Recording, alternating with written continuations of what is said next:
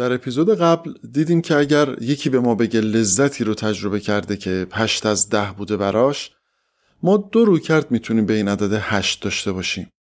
یا نتیجه بگیریم که تو چه میفهمی شادی چیه؟ یعنی هشتش رو مثلا پنج خودمون در نظر بگیریم، یعنی قضیه فشردگی زبان.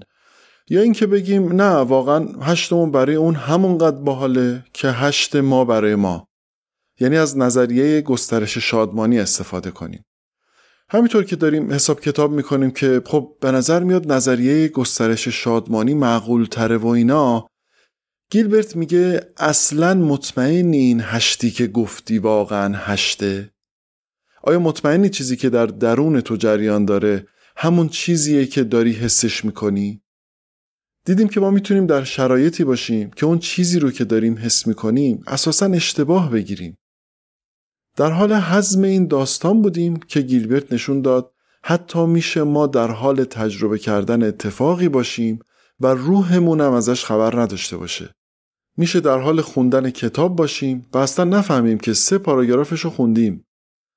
این اتفاق به دو مفهوم اکسپیرینس و اورنس ربط داشت که صحبتاشو تو اون اپیزود کردیم.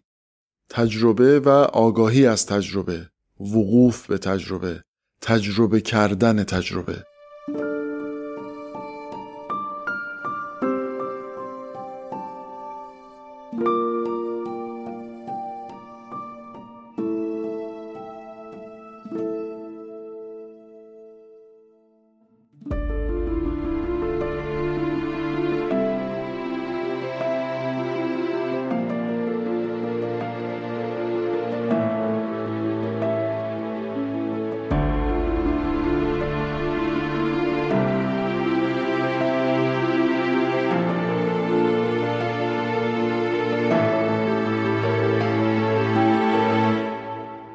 سلام، من پوریا احمدی پور هستم و شما دارید به پادکست باران گوش میکنید. موضوع پادکست باران ذهن ماست. امید من اینه که مطالب باران باعث بشه کمی اعتقاداتمون، افکارمون و استدلالهامون رو بدون اینکه مطمئن باشیم درستن چک بکنیم و اگه لازم باشه تغییراتی هم توشون بدیم و چه بسا عوضشون بکنیم. این اپیزود در مرداد ماه هزار و چهارصد و یک در دوشنبه‌ای منتشر میشه. بسیار خوب، نرم نرمک مهیای اپیزود هفتم فصل دوم پادکست باران بشید.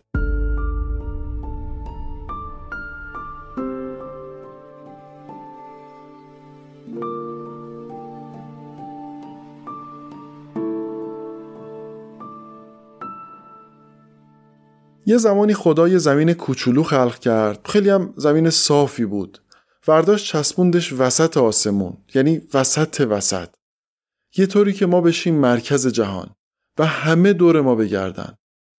بعد فیزیک اومد. فیزیک که اومد همه چیزو به هم ریخت.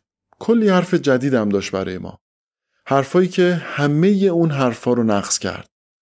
از طرفی همه چیزم سخت‌تر و پیچیده‌تر شد. اون موقع زمین صاف بود، ما مرکز جهان بودیم، با چشم خودمونم میدیدیم که خورشید داره دور ما میچرخه. ولی علم هزار چیز بهش اضافه کرد. ما قبل گالیله و نیوتن و کپلر و این عجوبه ها چقدر راحت بودیم؟ داشتیم آسمون رو میخوردیم دیگه.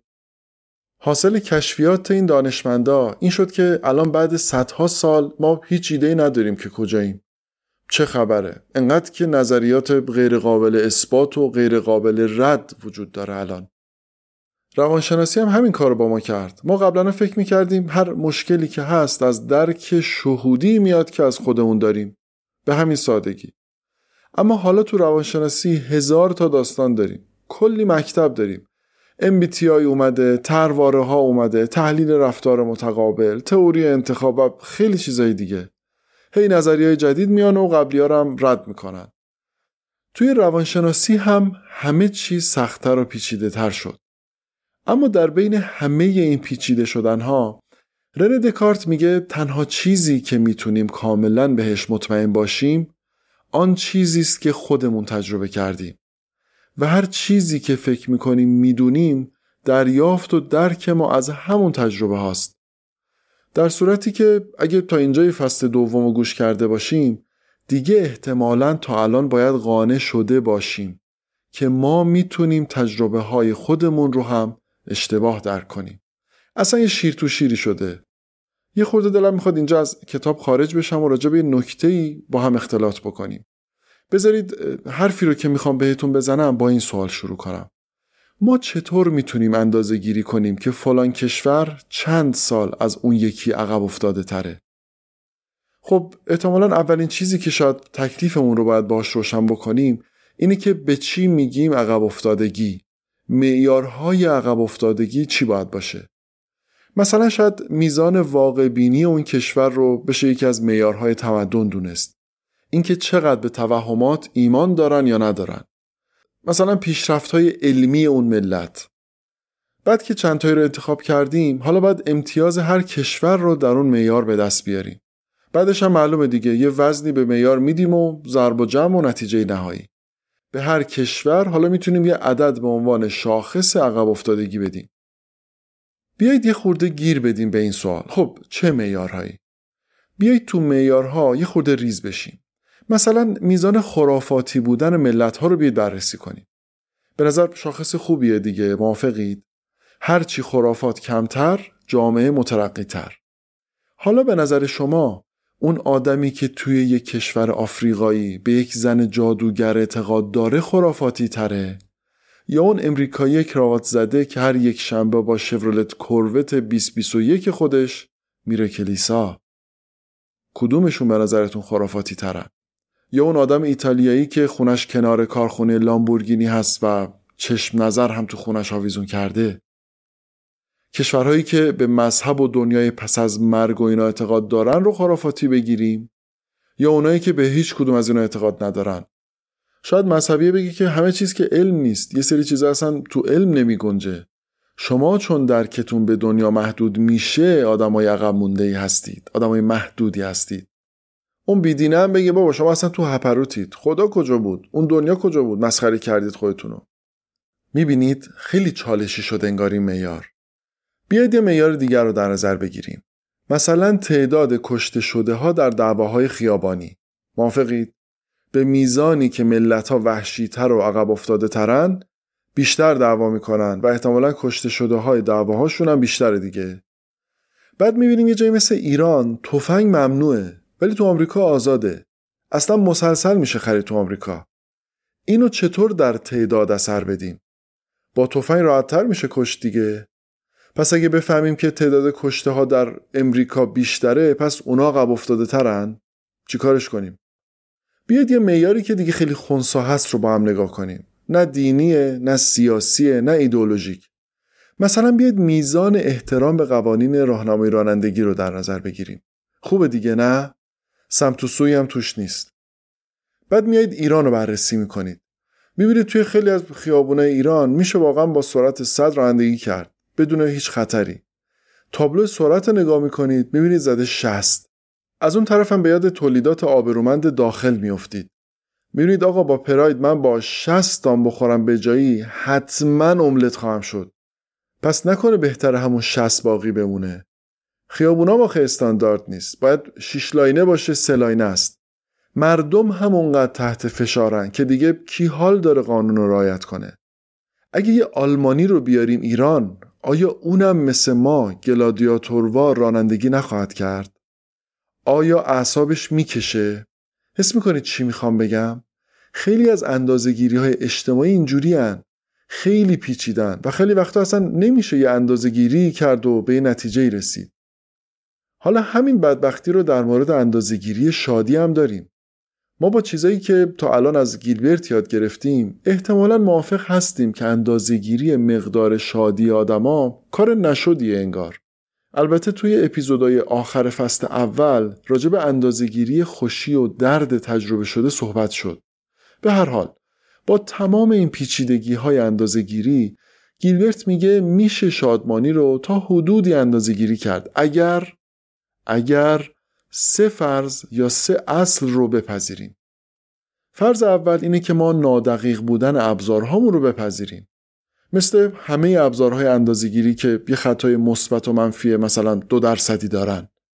حالا اگر دماسنج، فشارسنج، زمانسنج و یا هر سنجی دیگه، باید بپذیریم که محاسباتمون خطا دارن، دقیق نیستن.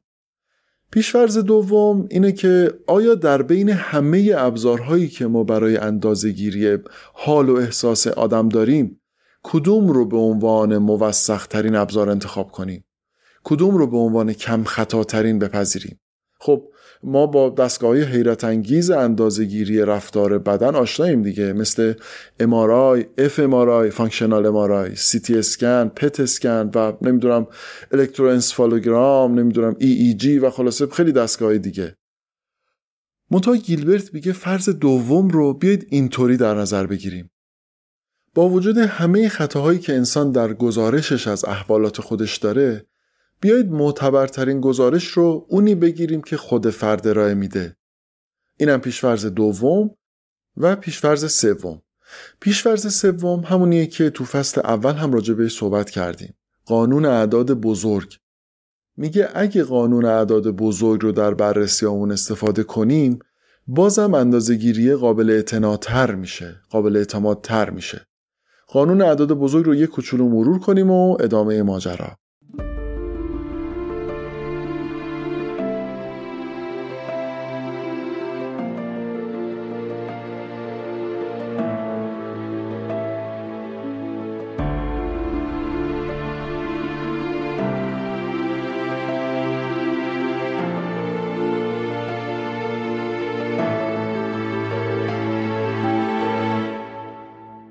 ما میدونیم که تمام اندازه‌گیری های ما در هر آزمایشی دارای خطا هستند. اصلا بسیاری از رشته‌ها یه سری واحد دانشگاهی دارن فقط راجع به محاسبه مقدار خطا. میخوام بگم که داستان مفصلیه. حالا شما فکر کنید میخوایم شادمانی رو اندازه بگیریم. دیگه خیلی مطمئنیم که خطا وجود داره. همین که هر دو دستمون به نشانه خطاکار بودن بالا باشه هم خیلی پیشرفت خوبیه. شما فکر کنید اگه ما ندونیم که در عینک ما یک ترک بزرگ وجود داره، ممکنه به این نتیجه برسیم که هر جا رو نگاه میکنیم زمین شکافته میشه. بعد ممکنه نتیجه بگیریم که قدرت جادویی داریم و از این پرت و پلاها. اما اگر وقوف داشته باشیم که عینکمون مشکل داره، کمکمون میکنه که این خطا رو حذف کنیم. حالا داستان قانون اعداد بزرگ چی میگه؟ ما اگه چهار بار سکه بندازیم، ممکنه سه بار شیر بیاد. یعنی با اینکه احتمال هر حالت پنجا پنجاست، میشه که دوبار شیر دوبار خط نشه. قانون اعداد بزرگ میگه اگر تعداد پرتاب رو به اندازه کافی زیاد بکنی، تعداد دفعاتی که شیر یا خط میاد بسیار به هم نزدیک میشن. یعنی میرسیم به همون پنجا پنجا. مثلا هزار و هشتصد بار شیر میاد، هزار و هشتصد و چهل بار مثلا خط. انگار وقتی تعداد نمونه برداری رو زیاد میکنیم، نتایج کل نمونه برداری ها به سمت همون عددی میل میکنه که در یک بار نمونه برداری انتظار داریم. حالا فرض کنید میخوایم ببینیم لذت خوردن پای سیب بیشتره یا چیزکیک. میایم از ده نفر میپرسیم، نصفشون اول پای سیب میخورن بعد چیزکیک، نصفشون هم برعکس. بعدم میپرسیم ازشون، مثلا هفت نفر میگن پای سیب بهتر بود، سه نفر میگن چیزکیک. حالا اگر بیاییم از ده هزار نفر بپرسیم چقدر قابل استناد تر میشه آمارمون؟ پس گیلبرت برای اندازه‌گیری شادمانی سه تا پیش‌فرض رو مطرح میکنه. اولی این که بپذیریم ما نمیتونیم خیلی دقیق اندازه بگیریم، خطا داریم حتما. پیش‌فرض دوم این که گزارش خود فرد رو معیار بگیریم و پیش‌فرض سوم این که از قانون اعداد بزرگ استفاده کنیم، نمونه‌های آماریمون رو گسترش بدیم. بسیار خوب. حالا که یه خورده ذهنمون با این مفهوم یه آشنایی اولیه‌ای پیدا کرده و متوجه شده که درک و تحلیل شادمانی به این سادگیام نیست، میخوام برم سراغ همون سوالی که اول کتاب مطرح شد. چرا ما اصولاً در پاسخ به این سوال که چه چیزهایی در آینده خوشبخت و خوشحالمون میکنه به خطا میریم؟ چرا ما در پیشبینی آینده انقدر خرابکاری میکنیم؟ بسیار خوب. قبل از اینکه فصل سه رو شروع کنم، دلم میخواد یه موهیتوی خنک دستساز با نعنای فراوون و لیموی تازه و اندکی مانده به صفر درجه از دفتر ششم مثنوی بنوشانمتون و بعد بریم سراغ فصل سه. داستان مطمئن بودن ما از آنچه که در آینده اتفاق خواهد افتاد.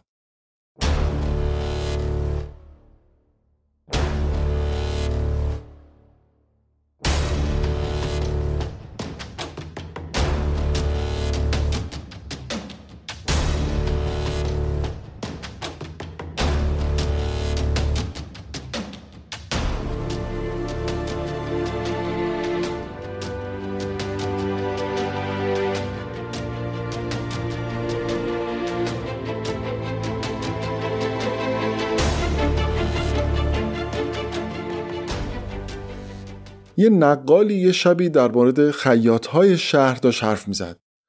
میگفت اینا با ترانه‌های شیرین و بهانه‌های زرین دارن از مردم پارچه میدزدن. قصه گو چون خیلی خوش صحبت بود، کلی آدم دورش جمع شده بودن و داشتن به حرفاش گوش میکردن. همینطور که داشت میگفت هیچکی نمیتونه از پس اینا بر بیاد و اینا سر هر بنی بشری کلا میذارن، یه ترک مغولی که بین هزار بود قاطی کرد، رو کرد به نقال و گفت ای قصاص، در شهر شما کیست استادتر در این مکر و دغا؟ گفت هیلگرترین خیاطتون کیه؟ گفت خیاطیست نامش پور شش، اندر این چستی و دزدی خلق کش. گفت من ضامن که با صد استراب او نیارد برد پیشم رشته تاب. گفت من تضمین میکنم از پس من بر نمیاد. پس بگفتندش که از تو چست‌تر مات او گشتند در دعوی مپر. رو به عقل خود چنین غره مباش که شوی یاوه تو در تزویرهاش. گرمتر شد ترک و بست آنجا گرو که نیارد برد نی کهنه ننو.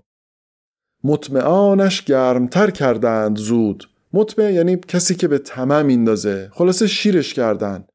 مطمئانش گرمتر کردند زود، او گرو بست و رهان را برگشود. خلاصه انقدر تحریکش کردند که ترک مغولی این شرط رو بست. شرط بست و مقدار شرط رو هم تعیین کرد که گرو این مرکب تازی من، بد همر دزدد قماشم او به فن، ور نتاند برد اسپی از شما، واسطانم بهر رهن مبتدا. اگه پارچه‌مو دزدید این اسب مال شما، اگرم نه که یه اسب ازتون میگیرم. ترک را آن شب نبرد از غصه خواب، با خیال دزد میکرد و هراب حرب جنگ. بامدادان اطلسی زد در بغل، شد به بازار و دکان آن دغل. یه پارچه اطلسی برداشت و رفت پیش خیاط. پس سلامش کرد گرم و اوستاد، جست از جا لب به ترهیبش گشاد. خیاط کل اینو تحویلش گرفت. گرم پرسیدش ز حد ترک بیش، تا فکندن در دل او مهر خویش. چون بدید از وی نوای بلبلی، پیشش افکند اطلس استنبولی. که ببر این را قبای روز جنگ، زیر نافم واسع و بالاش تنگ. تنگ بالا بهر جسمارای را، زیر واسع تا نگیرد پای را. خلاصه خوشرویی خیاط باعث شد یارو پارچه رو بده. گفت یه لباس جنگ برام بدوز، بالاش تنگ باشه، زیر نافش گشاد. اون موقع مثل این که مد بوده این مدل. گفت بالاش تنگ باشه، خوب بشم خوشگل بشم، پایینشم گشاد باشه که پام بهش نگیره. حالا خیاط گفت صد خدمت کنم ای زو و داد، در قبولش دست بر دیده نهاد. پس بپیمود و بدید و روی کار، بعد از آن بکشاد لب را در فشار. پیمودن یعنی اندازه گرفتن. خلاصه سایزی زد و مغوله رو یه زیر و روی کرد و اینا. خلاصه دستش اومد که چقدر میشه از این دزدی. فشار هم یعنی چرت و پرتگویی، یاوه‌گویی. شروع کرد خلاصه به حرفای خوشمزه و دریوری و اینا. از حکایت‌های میران دگر، و از کرم‌ها و عطای آن نفر، و از بخیلان و ز تحشیراتشان. تحشیر یعنی خساست. و از بخیلان و ز تحشیراتشان، از برای خنده هم داد و نشان. همچو آتش کرد مغرازی برون، می برید و لب پر افسانه و فسون. ترک خندیدن گرفت از داستان، چشم تنگش گشت بسته آن زمان. ترک خندش گرفت. خیاط هم همینجوری قیچی رو نم‌نم داشت در می آورد که شروع کنه به دزدیدن. مغول همینجوری هم چشاش تنگ بود، وقتی هم میخندید که کلاً دیگه بسته میشد. ترک خندیدن گرفت از داستان، چشم تنگش گشت بسته آن زمان. پاره‌ای دزدید و کردش زیر ران، از جز حق از همه احیا نهان. یعنی به جز خدا هیچکی ندید. تا طرف خندید یه تیکه پارچه پاره کرد و گذاشت زیر رونش. ترک را از لذت افسانه‌اش، رفت از دل دعوی پیشانش. یادش رفت که دیروز چه شرطی بسته بود. لابه کردش ترک که از بحر خدا، لاغ میگو که مرا شد مقتضا. لاغ یعنی جوک و طنز و اینا. به ترکی داشت خوش میگذشت، میگفت حاجی یکی دیگه بگو، یکی دیگه بگو. گفت لاغی خندومینی آن دقا، که فتاد از قهقه او بر قفا. پاره اطلس سبک بر نیفه زد، ترک غافل خوش مزاحک می مزد. همچنین بار سوم ترک خطا، گفت لاغی گوی از بحر خدا. گفت لاغی خندومین ترزان دوبار، کرد او این ترک را کلی شکار. چشم بسته، عقل جسته، مولهه، مولهه یعنی حیران. چشم بسته، عقل جسته، مولهه، مست، ترک مدعی از قهقهه. پس سوم بار از قبا دزدید شاخ، که ز خندش یافت میدانی فراخ. چون چهارم بار آن ترک خطا، لاغ از آن استا همی کرد اختزا. رحم آمد بر ویان استاد را، کرد در باقی فن و بیداد را. باقی یعنی قیامت. گفت موله گشت این مفتون در این، موله یعنی حریص. گفت موله گشت این مفتون در این، بی خبر کین چه خسار است و غبین. بوسه افشان کرد بر استاد او، که به من بهر خدا افسانه گو. مقاله ول نمی‌کرد، میگه آقا یکی دیگه بگو. هی قش می‌کرد از خنده، میگفت یکی دیگه بگو.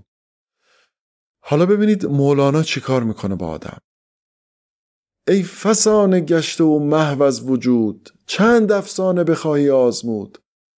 خندومین تر از تو هیچ افسانه نیست، بر لب گور خراب خیش ایست. ای فرو رفته به گور جهل و شک، چند جویی لاغ و دستان فلک. دستان یعنی مکر و حیله. تا به کی نوشی تو عشوه این جهان، که نه عقلت ماند بر قانون نه جان.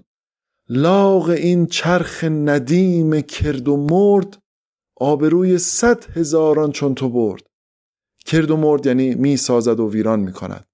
میگه شوخی های این جهان که می سازد و باز بر زمین می زندش، آبروی خیلی آدم ها مثل تو رو برده. می درد می دوزد این درزی عام. درزی یعنی خیاط. می درد می دوزد این درزی عام، جامعه صد سالگان طفل خام. دنیا رو به یه خیاط تشبیه میکنه. میگه این دنیای خیاط لباس صد ساله هایی که مثل طفل خام رفتار میکنن و پاره میکنه و میدوزه. لاغ او گر باغها را داد داد، چون دیامت داده را بر باد داد. میگه شوخی های این جهان اگه یه حالی هم به آدم میده، وقتی دیماه میشه همه حالا رو میگیره. گفت درزی ای تواشی برگذر، وای بر تو گر کنم لاغی دگر. پس قبایت تنگ آید باز پس، این کند با خیشتن خود هیچ کس. خیاط گفت آقا بیخیال شو، من یه جو که دیگه بگم دیگه خیلی لباس تنگ میشه. خنده چه؟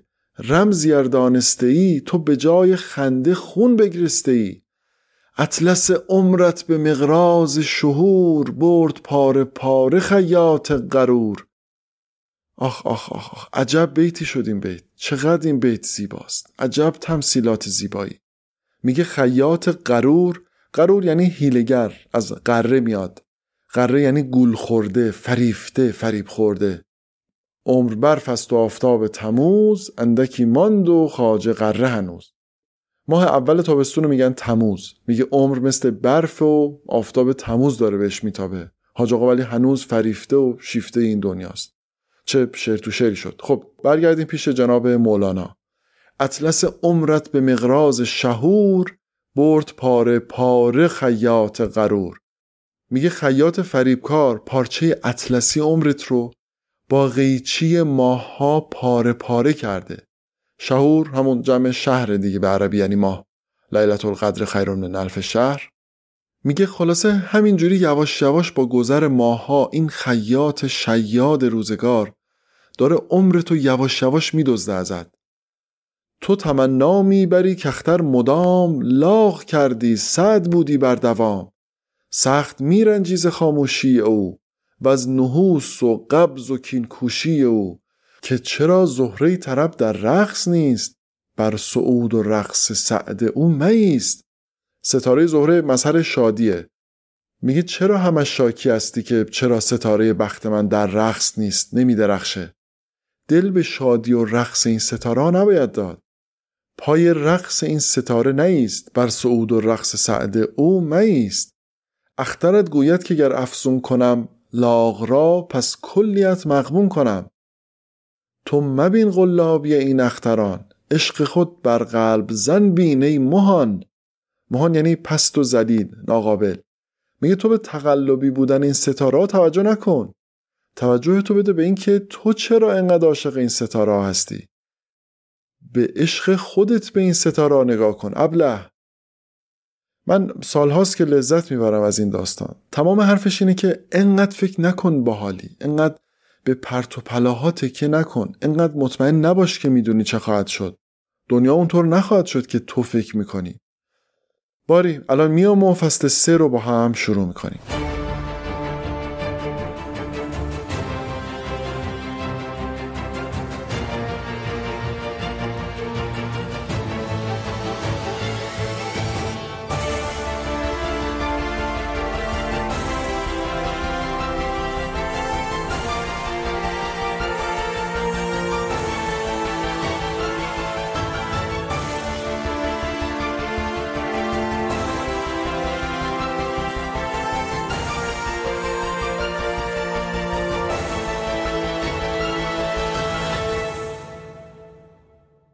اسم فصل سوم هست ریالیزم، رئالیسم، واقع گرایی.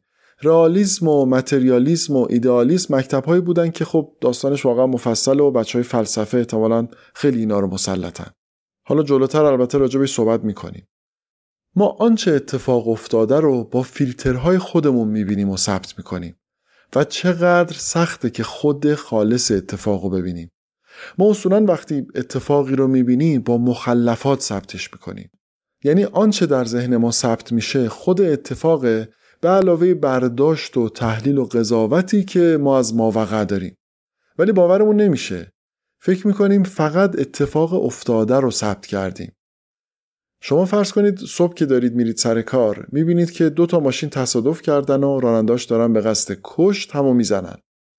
وقتی میرسید شرکت دوستتون میگه فلانی اون تصادف رو دیدی؟ خیلی محتمل هست که ما بگیم واقعا ما خیلی بیشعور و بیفرهنگیم، تصادف دیگه، کشورهای دیگه تصادف میشه، کارت بیمه‌شون رو به هم میدن، خدافظ خدافظ، داشتن میکشتن هم اینا. آیا ما گزارش آنچه اتفاق افتاد رو واقعا آنطور که اتفاق افتاد تعریف کردیم؟ به نظر شما آیا گزارش درست این نبود که بگیم دو تا ماشین تصادف کرده بودن، راننده‌هاش هم داشتن همو لط و پار می‌کردن، به قصد کش داشتن همو می‌زدن؟ این دقیقاً چیزیه که ما دیدیم، درسته؟ توی روابط صمیمیمون هم ما بسیار این اتفاقات رو کنهو محصولات گوسفند میتونیم مشاهده کنیم. احتمالاً برای شما هم پیش اومده که متوجه میشید مثلا امروز فلانی مثل همیشه نیست. فرض کنید از سر کار میرسید خونه، میبینید که همسرتون خیلی همچین تحویل نگرفت. مثل همیشه که میومد دم در و سلام چسبناکی و اینا نبود. اصلا نیومد دم در، دیگه به چسب و اینا نرسید. بعید نیست که ما هم شروع کنیم به سرسنگین شدن و کم محبت شدن و به برق زدن و اینا. مخصوصا توی ما مردا که لجبازی و تلافی کردن قدمت و شدت بیشتری داره. یا اصلا شروع میکنیم بهش توپیدن. اگه خیلی شرم‌آور باشیم مثلا ممکنه بگیم چته باز، چرا قاطی هستی دوباره؟ چرا ما چنین کاری میکنیم؟ ما چی دیدیم؟ ما فقط دیدیم که ایشون کارهایی که هر روز میکنه رو امروز نکرده، درسته؟ چیز دیگه‌ای هم دیدیم؟ ندیدیم دیگه. وحشی بازی ما به خاطر آنچه که دیدیم نبود، به خاطر آنچه که به آنچه که دیدیم اضافه کردیم بود. ما به خاطر برداشتمون از آنچه که دیدیم تصمیم به برپایی پدافند غیر عامل کردیم، در صورتی که شاید رفتار متمدنانه این بود که میرفتیم پیشش اتفاقا ببینیم که داستان چیه، چرا ناراحته، چرا بی‌حوصله است، آیا بازم با جناغ انگشتری خریده، آیا دوستش بچه دار شده، شاید کمردرد عجیبی داره این چند روز.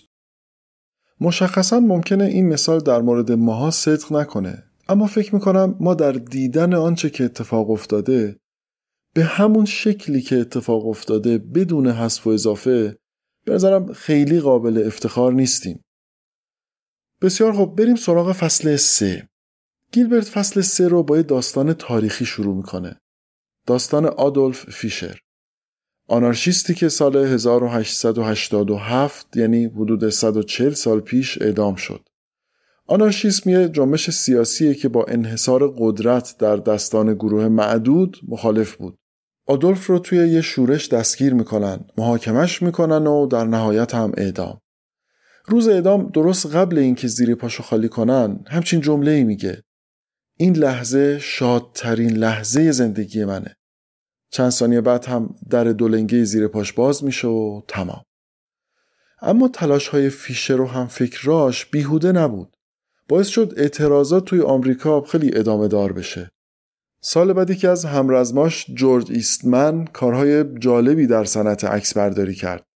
حسابی هم پولدار شد. ایستمن شروع کرد به رسیدگی به کارگرا، ساعت‌های کاری کمتر، اگه آسیب جسمی می‌دیدن مزایایی براشون قائل می‌شد، مستمری بازنشستگی تعیین کرد، بیمه عمر رو، تقسیم سود سالانه و در نهایت هم یک سوم سهام شرکت رو بین پرسنل تقسیم کرد. سال هزار و نهصد و سی و دو همینطور که توی دفترش نشسته بود و در حال کشیدن سیگار بود، یه متن کوچیکی می‌نویسه و خودکشی می‌کنه. دو اتفاق عجیب از دو آدمی که یک هدف داشتن. هر دو برای کارگرا می‌جنگیدن. هر دو معتقد بودن که کارگرا باید دستمزد منصفانه داشته باشن و شرایط کاریشون هم محترمانه باشه. فیشر به این هدف نرسید. به عنوان یک مجرم هم اعدام شد، در فقر و با کلی فحش و فضیحت. اما ایستمن به شدت موفق شد، مثل یک قهرمان هم مرد، بسیار مرفه و مورد احترام جامعه. چطوره که یکی که به هیچ کدوم از اهدافش نرسیده و یک شکست خورده تمام عیاره و اتفاقا اعدامم میشه، در لحظه مرگ اعلام میکنه که شادترین لحظات رو داره تجربه میکنه، و یکی که بسیار در تحقق آرمانها و اهدافش موفق بوده تصمیم میگیره زندگیشو تمام کنه. احتمالا اگر تک تک ما در شرایط هر کدوم از اینا بودیم احساسی کاملا برعکس میداشتیم. اگه جای فیشری بودیم که نه تنها به هیچ کدوم از اهدافش حتی نزدیک هم نشد بلکه اعدام هم شد، خیلی بعید به نظر میاد که روز اعداممون رو بهترین روزمون اعلام کنیم. و احتمالاً اگر جای ایستمن هم بودیم باید خیلی خوشحال می بودیم که به این همه هدف رسیدیم و این همه کارگر رو به این سطح رسوندیم. این دو نفر چیشون بوده که احساساتشون کاملاً برعکس بوده؟ گیلبرت میگه اونا چیزیشون نبوده، من و شما چیزیمون هست. خطای ما اون زمانی اتفاق افتاد که ما سعی کردیم با یه سری افکار و تصویرسازی‌های مثلا سیستماتیک تصور کنیم که اگر جای اونا بودم چطور حسی رو تجربه می‌کردم. ما در تمام زندگیمون داریم این کار رو می‌کنیم. می‌دونستید؟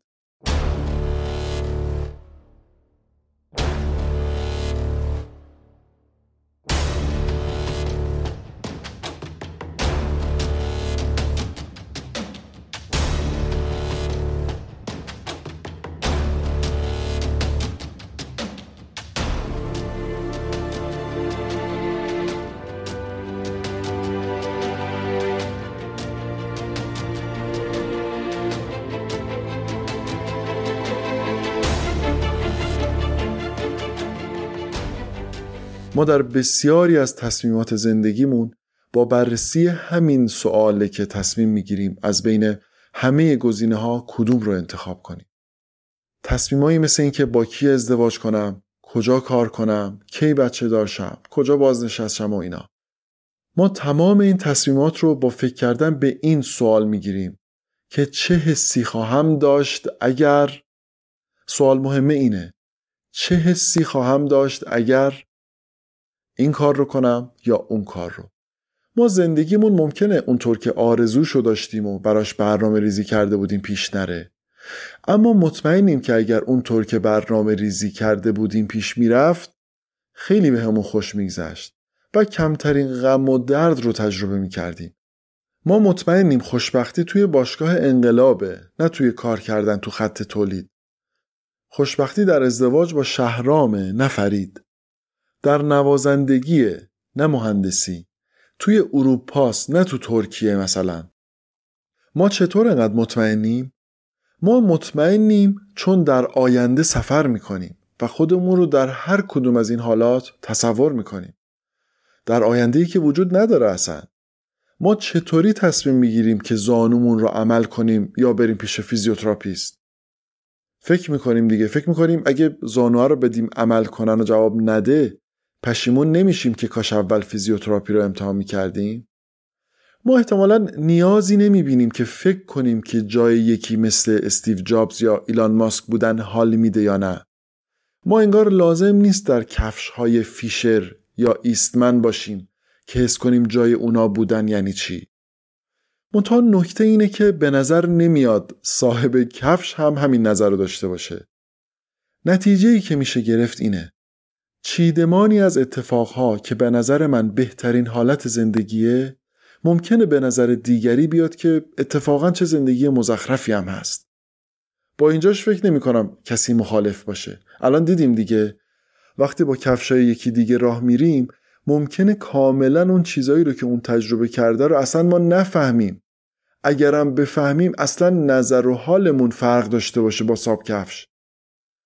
اون آدما با اون کفش ها میتونن خیلی دپرس باشن و ما در همون کفش ها بسیار شاد. حالا اینجا رو لطفاً با من باشید. با منید؟ آیا موافقید که ما وقتی به آیندمون فکر میکنیم هم پامون رو در کفش یک آدم دیگه میکنیم؟ من وقتی خودم رو در پنجاه سالگی تصور میکنم پامو تو کفش پوریای پنجاه ساله میکنم و من از الان چه میدونم پوریای پنجاه ساله با چیزایی که پوریای چهل ساله حال میکرده حال خواهد کرد یا نه؟ حس میکنید؟ این جمله چه حسی خواهد داشت اگر رو چطور میتونم برای پوریای پنجاه ساله الانی که چهل سالمه پرش کنم؟ حس کردین؟ بنابراین بسیار محتمل هست که چیزی که فکر میکنیم ما رو ده سال آینده خوشبخت‌تر میکنه به مای ده سال بعد اصلاً چنین حسی نده و برعکس، چیزی که فکر میکنیم ده سال دیگه ما رو بدبخت میکنه اصلاً برای مای ده سال بعد بدبختی حساب نشه. علت این خطا میدونید چیه؟ تصور کردن. ایمجینیشن ابزار قدرتمندیه که به ما این اجازه رو میده از هیچ آینده بسازیم. اما این ابزار هم مثل بقیه ابزارها ایرادات و کمبودهای خودشو داره.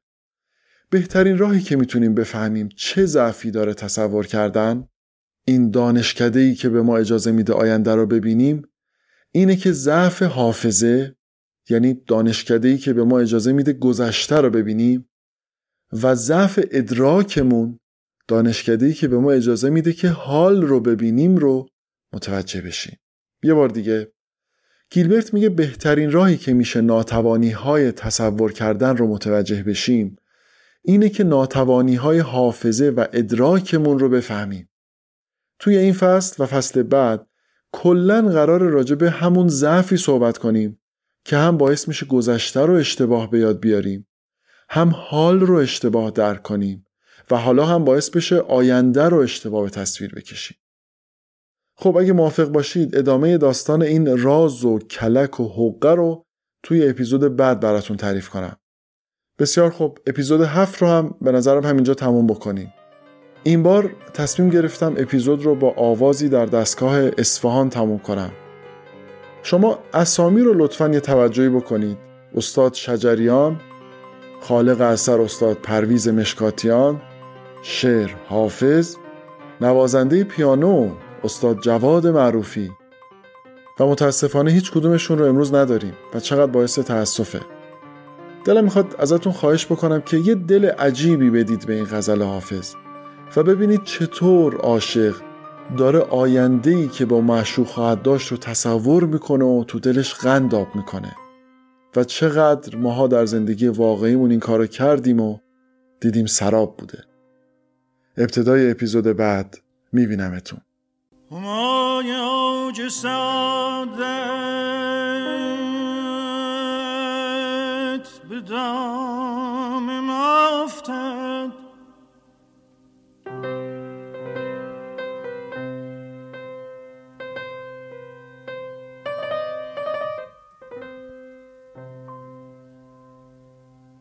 همای اوج سعادت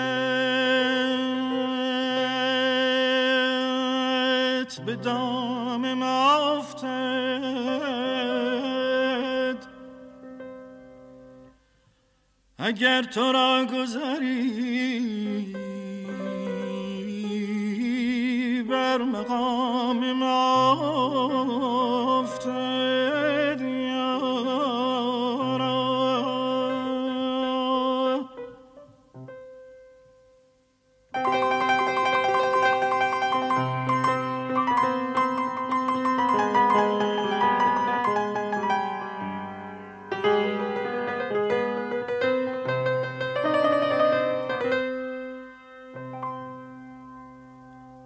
حباب وار براندازم از نشاط کلاه اگر ز روی تو عکسی به جام ما افتد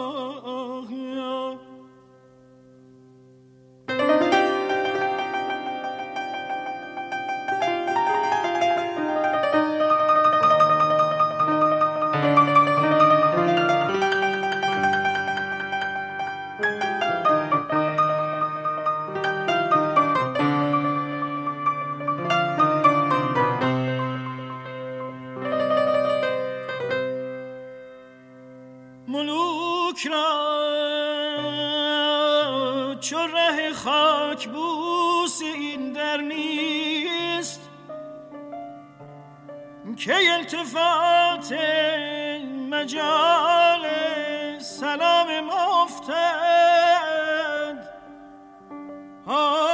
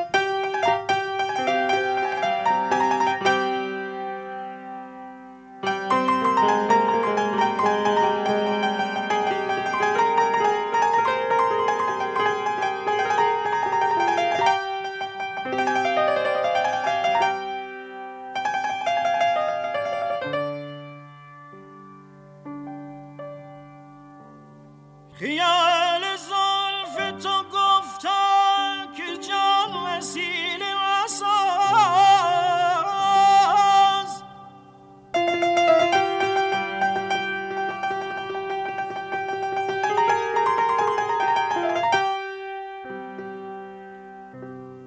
خیال زلف تو گفتن که جان وسیل وساز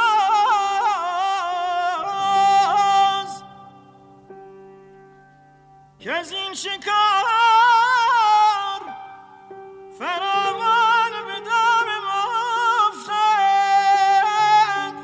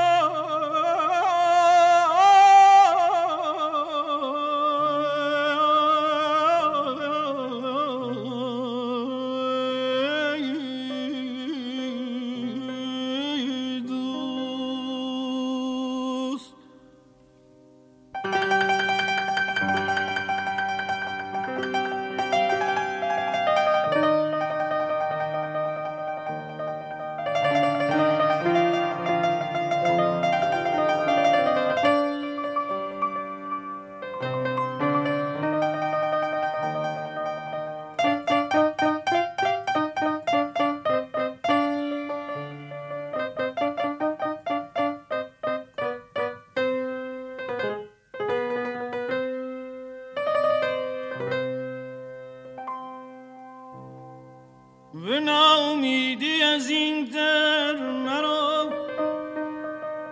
بزن فالی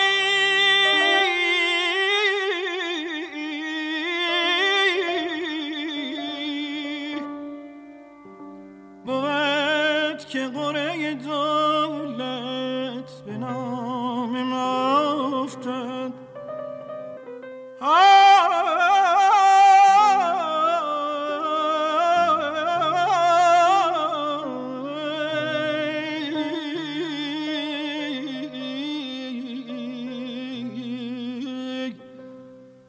بود که قره